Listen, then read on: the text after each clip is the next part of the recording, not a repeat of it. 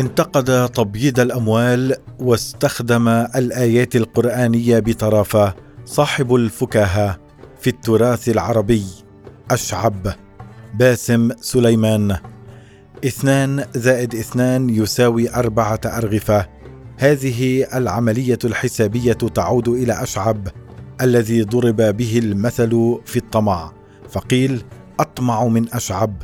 وقد أرجع الجاحظ في كتابه البخلاء هذه الفئة من الناس إلى رجل من بني عبد الله غطفان كان في الكوفة اسمه طفيل. كان طفيل يرتحل في طلب المآدب والولائم والأعراس مهما بعد المكان. فما أن يسمع بأن أحدهم أقام عرسا حتى يشد الرحال إليه فلقب بطفيل العرائس. وطفيل العرائس كما جاء عند ابن قتيبة في كتاب الطعام. لم يترك أصحابه من دون هداية إذ نصحهم إذا دخلت عرسا فلا تتلفت تلفت المريب. وتخير المجالس وإن كان العرس شديد الزحام فمر ولا تنظر في عيون أهل المرأة ولا عيون أهل الرجل فيظن هؤلاء أنك من هؤلاء وإن كان البواب غليظا وقحا فابدأ به ومره وانهه من غير تعنف عليه وعليك بكلام النصيحة والإدلال. ويقول آخر ناصحا أصحابه الطفيليين لا تحتشم دار القريب ومنزل الفظ البعيد. واهجم على هذا وذاك هجوم شيطان مريد. وادخل كأنك خابز بيدك جردقة الثريد. واهتك ثرائدهم. لا تكفف عن اللحم النضيد. ودع الحياة فإنما وجه المطفل من حديد. ظهرت هذه الفئة وكثرت بعد الفتوحات الإسلامية وشاع الحديث عنها وقد لا نجد ما يذكر في جاهلية العرب عن أناس طفيليين.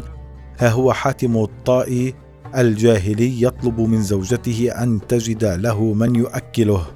فقد كانت العرب تذم من يأكل وحده. إذا ما عملت الزاد فالتمسي له اكيلا فإنني لست آكله وحدي. بعيدا قصيا أو قريبا فإنني أخاف مذمات الأحاديث بعدي. وقد روي أن حاتم لم يجد ما يطعمه به زواره فابتدره ابنه طالبا أن يذبحه ليكرم ضيوفه.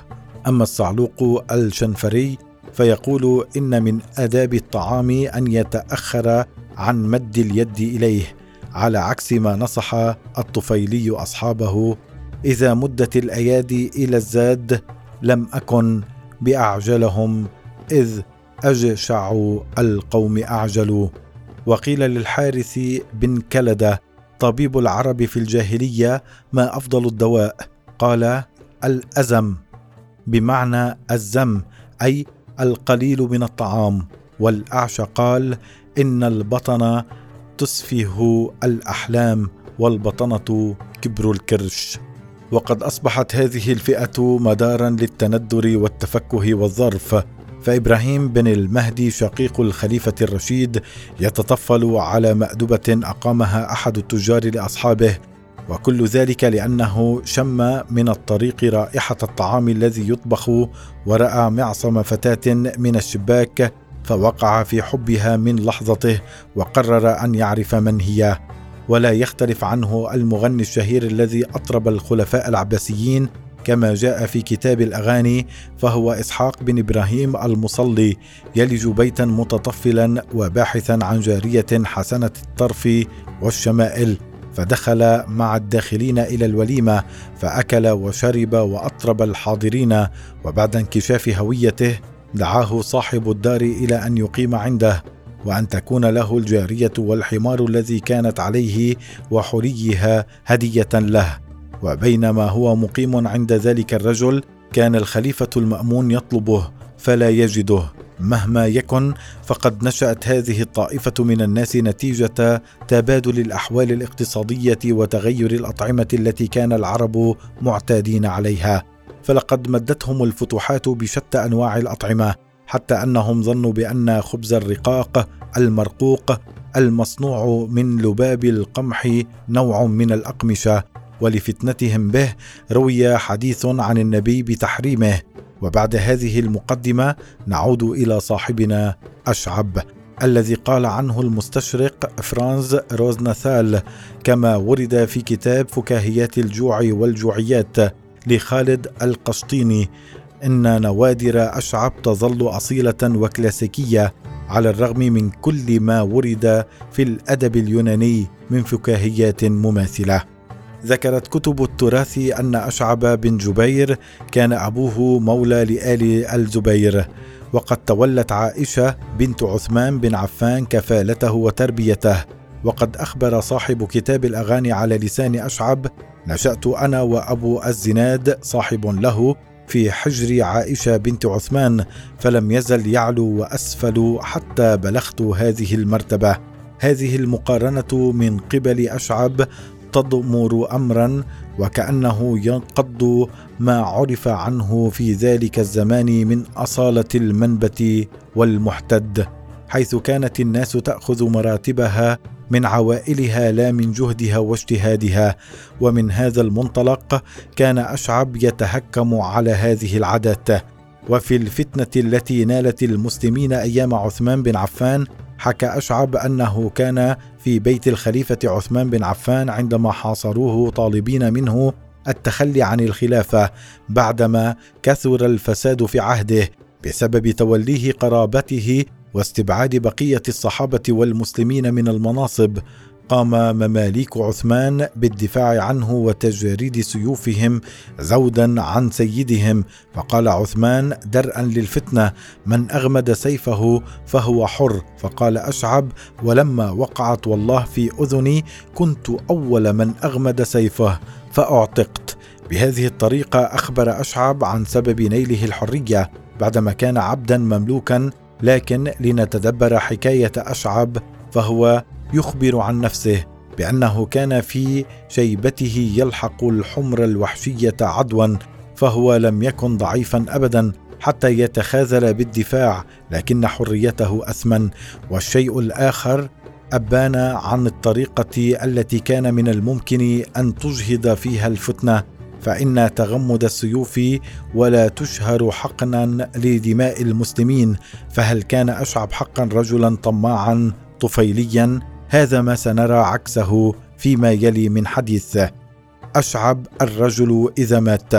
يقال أشعب الرجل إذا مات هذا ما جاء في لسان العرب عن معنى كلمة أشعب وفيه إضافات بأن أشعب يعني فراقا لا رجعة فيه وكأن أشعب أراد مفارقة عادة مجتمعه من الكرم والضيافة لكي يكشف العور فيها. وصف أشعب بأنه كان أزرق العينين وأحول مع بشرة قاتمة أقرع الرأس وزرقة عينيه تربطه بأوصاف نساء زرقاوات العيون كانت لهن غرابة في جاهلية العرب من زرقاء اليمامة التي قتلت وسملت عيناها إلى الزباء التي شربت السم كي لا يقتلها عمرو ابن اخت جذيمه الأبرش. قائلة كلمتها التي ضربت مثلا بيدي لا بيد عمرو والبسوس ناقتها التي قتلها كليب وتسببت في حرب البسوس فقيل فيها أشأم من البسوس فالأوصاف التي وصف بها أشعب كانت امتدادا لشخصيات مميزة فأشعب تحول إلى المهرج الذي من الضرورة تواجده في كل بلاط وحكم شمولي. حتى يخفف من وطأته وغلوائه. قال أشعب عن نفسه يطلبون مني نوادر تضحك الملوك ثم يعطونني عطاء يبكي العبيد. من يقول هذا ليس أحمق أو صاحب غفلة بل هو متحامق في زمن اختلطت فيه الحابل بالنابل. فاشعب على دراية كاملة بالمقاصد البعيدة لكلامه وأفعاله ونقده ولم يسلم من لسانه السليط لا والده ولا والدته بسبب تخليهما عنه.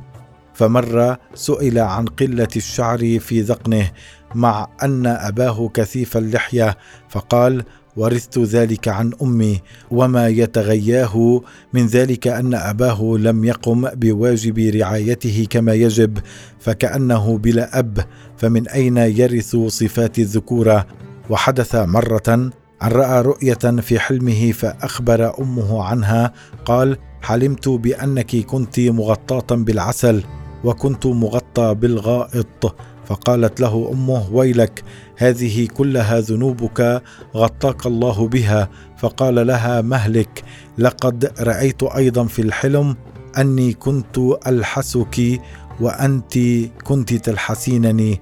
هذا النقد المؤلم الذي وجهه إلى والديه ونفسه أو إلى مؤسسة الأسرة.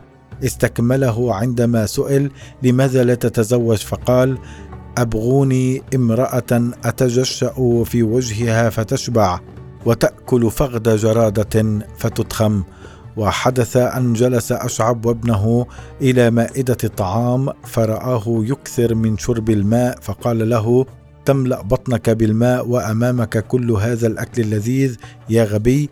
فأجابه ابنه كلا يا أبتي إنما أشرب الماء لأزيح ما أكلت من طعام وأفسح المكان لطعام آخر. فقال له أشعب يا لعين تعرف هذا ولا تقوله لي؟ ومرة رأى ابنه ينظر إلى امرأة فقال له يا بني نظرك هذا يحبل. وفي حادثة أخرى سئل إن كان هناك من هو أطمع منه في الطعام؟ فقال نعم شاة لي صعدت في السطح فنظرت إلى قوس قزح فظننته حبل قط الحبل المصنوع من الأعشاب فسقطت فاندقت عنقها ولنتابع بتأمل أوصافه. فقد قال عنه الأصفهاني صاحب الأغاني رأيت أشعب يغني وكان صوته صوت بلبل وهو قارئ للقرآن وحافظ له. قيل كان أشعب يختلف إلى قينة بالمدينة يكلف بها وينقطع إذا نظرها فطلبت منه أن يسلفها دراهم فانقطع عنها وتجنب دارها فعملت له دواء ولقيته به فقال لها ما هذا؟ قالت دواء عملته لك تشربه لهذا الفزع الذي بك. قال اشربيه أنت للطمع. فإن انقطع طمعك انقطع فزعي وأنشأ يقول أنا والله أهواك ولكن ليس لي نفقة. فإما كنت تهويني فقد حلت لي الصدقة. وبعد تأمل هذه الحوادث والإجابات المسكتة والصفات التي يتمتع بها أشعب ألا نستطيع أن نقول إن أشعب حكيم المجانين ناقد التاريخ أشعب يذكر عن الكاتب الفرنسي أناتول فرانس تهكمه واستهتاره بالتاريخ وعندما سئل عن ذلك قال إنه شاهد حادثة رؤية العين وعندما قرأ عنها في الجرائد صباح اليوم التالي جاء سرد الحادثة مناقضا لما رأته عيناه وسمعته أذناه. يحكي عن أشعب أنه تعرض له بعض الصبية بالأذى فأخبرهم بأن في المكان فلان عرسا مغريا أياهم بالذهاب إليه وبعد أن تركه الصبية لشأنه حدث نفسه بأنه لربما هناك عرس حيث دل الصبيه فلحق بهم. إن جوهر الفكاهة التي وردت عن أشعب تتعلق بقضية العنعنة أو المخبر الصادق التي كانت أساس صحة الخبر أو الحادثة في التاريخ العربي القديم حيث يروي فلان عن فلان فإذا كان المرء يصدق غيره لأسباب معينة فالأولى أن يصدق نفسه والمقصد من الحادثة التي رويت عن أشعب أنه بعدما كثر رواة الحديث عن الرسول الكريم إثر فتنة مقتل عثمان صار كل طرف يقدم حديثا يدعم موقفه السياسي والتأكد من صحة تلك الأحاديث لن يكون إلا وفق ما حدث له مع الصبية أي كذب الكذبة وصدقها. وهذه حادثة أخرى تذهب في المنحى الذي رأيناه. قيل لأشعب طلبت العلم وجالست الناس ثم تركت وأفضيت إلى المسألة. فلو جلست لنا وجلسنا إليك فسمعنا منك فقال لهم نعم فوعدهم فجلس لهم فقالوا له حدثنا. فقال سمعت عكرمة يقول سمعت ابن عباس يقول سمعت رسول الله يقول خلتان لا تجتمعان في مؤمن ثم سكت فقالوا له ما الخلتان؟ فقال نسي عكرمة واحدة ونسيت أنا الأخرى. أشعب من أصحاب البذل البيضاء. يطلق لقب أصحاب البذل البيضاء على من يقومون بتبييض أموالهم التي حصلوها بطرق غير شرعية في زماننا هذا. لقد تدفقت أموال الفتوحات على المسلمين وظهرت الفروقات الطبقية فالغني ازداد غنى والفقير ازداد فقرا ولم تعد قاعدة حلل الله التجارة وحرم الربا معمولا بها. أخبر أشعب عن حادثة جرت معه فقال جاءتني جارية بدينار وقالت هذه وديعة فجعلته بين ثني الفراش فجاءت بعد أيام وقالت ناولني الدينار. فقلت ارفع الفراش وخذي ولده. وتركت إلى جنبه درهما فتركت الدينار وأخذت الدرهم. وعادت بعد أيام فوجدت معه درهما آخر فأخذته وعادت الثالث كذلك. فلما رأيتها في الرابعة بكيت فقالت ما يبكيك؟ فقلت مات دينارك في نفاسه. فقالت سبحان الله أيموت الدينار في النفاس؟ قلت يا فاسقة تصدقين بالولادة ولا تصدقين بالنفاس؟ إنه الربا الذي شاع بين الأغنياء والذي يقوم على قاعدة أن الأموال تلد اموالا لا بالتجارة بل بإقراضها للمحتاجين بالفائدة.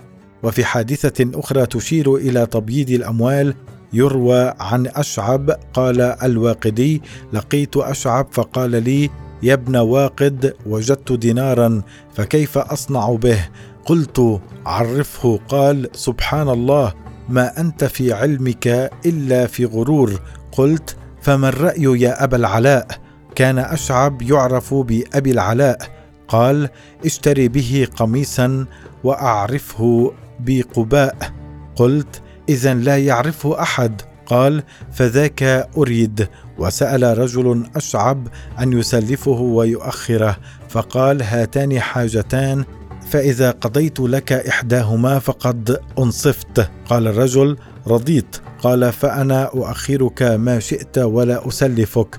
إن تأملا في تلك الحوادث يكشف لنا نقد أشعب لطبقة أصحاب المال الناشئة بعد الفتوحات والتي تكاثرت فيما بعد في كل بلاد المسلمين. الشعب والمقدس. دوما كانت الكتب المقدسة تحذر ممن يستغلون كلمات الله لمصالحهم الخاصة ويفسرونها وفق ما يريدون.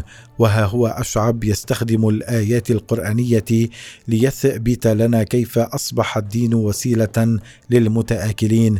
ذات مرة دخل مجلس الخليفة وكان الخليفة يأكل حلوى فأعطاه واحدة منها فأكلها أشعب وأراد أن يلمح للخليفة أنه يريد الثانية. فقال ثاني اثنين إذ هما في الغار. ففهم الخليفة وأعطاه الثانية. فقال أشعب فعززنا بثالث. فأعطاه الثالث فأكلها ثم قال فخذ أربعة من الطير فأعطاه الرابعه فأكلها ثم قال يقولون خمسه فأعطاه الخامس فأكلها ثم قال سادسهم كلبهم فأعطاه السادس فقال سخرها عليهم سبع ليال فأعطاه السابعه فقال وثمانية أيام فأعطاه الثامنه فقال وكان في المدينة تسع رهط فأعطاه التاسعه فقال فصيام ثلاثة أيام في الحج وسبعة إذا رجعتم تلك عشرة كاملة.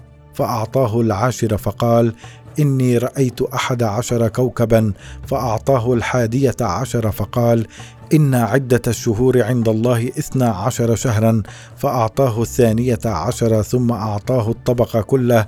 فقال أشعب والله يا أمير المؤمنين لو لم تعطيني الطبق لوصلت معك إلى قوله تعالى وأرسلناه إلى مائة ألف أو يزيدون وفي حادثة أخرى نترك تفسيرها للقارئ ضرب الحجاج أعربيا سبعمائة صوت وهو يقول عند كل صوت شكرا لك يا رب فلقيه أشعب فقال أتدري لما ضربك الحجاج سبعمائة صوت؟ قال ما أدري قال لكثرة شكرك. والله تعالى يقول لئن شكرتم لأزيدنكم. فقال الأعرابي يا رب لأشكر فلا تزدني. أسأت في شكرك فاعف عني. باعد ثواب الشاكرين مني. خفف أشعب الصلاة مرة فقال له بعض أهل المسجد خففت صلاتك جدا؟ قال لأنه لم يخالطها رياء مات أشعب في سنة 154 هجرية كما يروي الأصفهاني وتناقلت كتب التراث فكاهته فلم يسفل. كما قال بالمقارنة بينه وبين أبي الزناد بل ارتفع ذكره وشع كنجم في سماء التراث العربي وقد جمع توفيق الحكيم أخباره من كتب التراث في كتاب سماه أشعب ملك الطفيليين.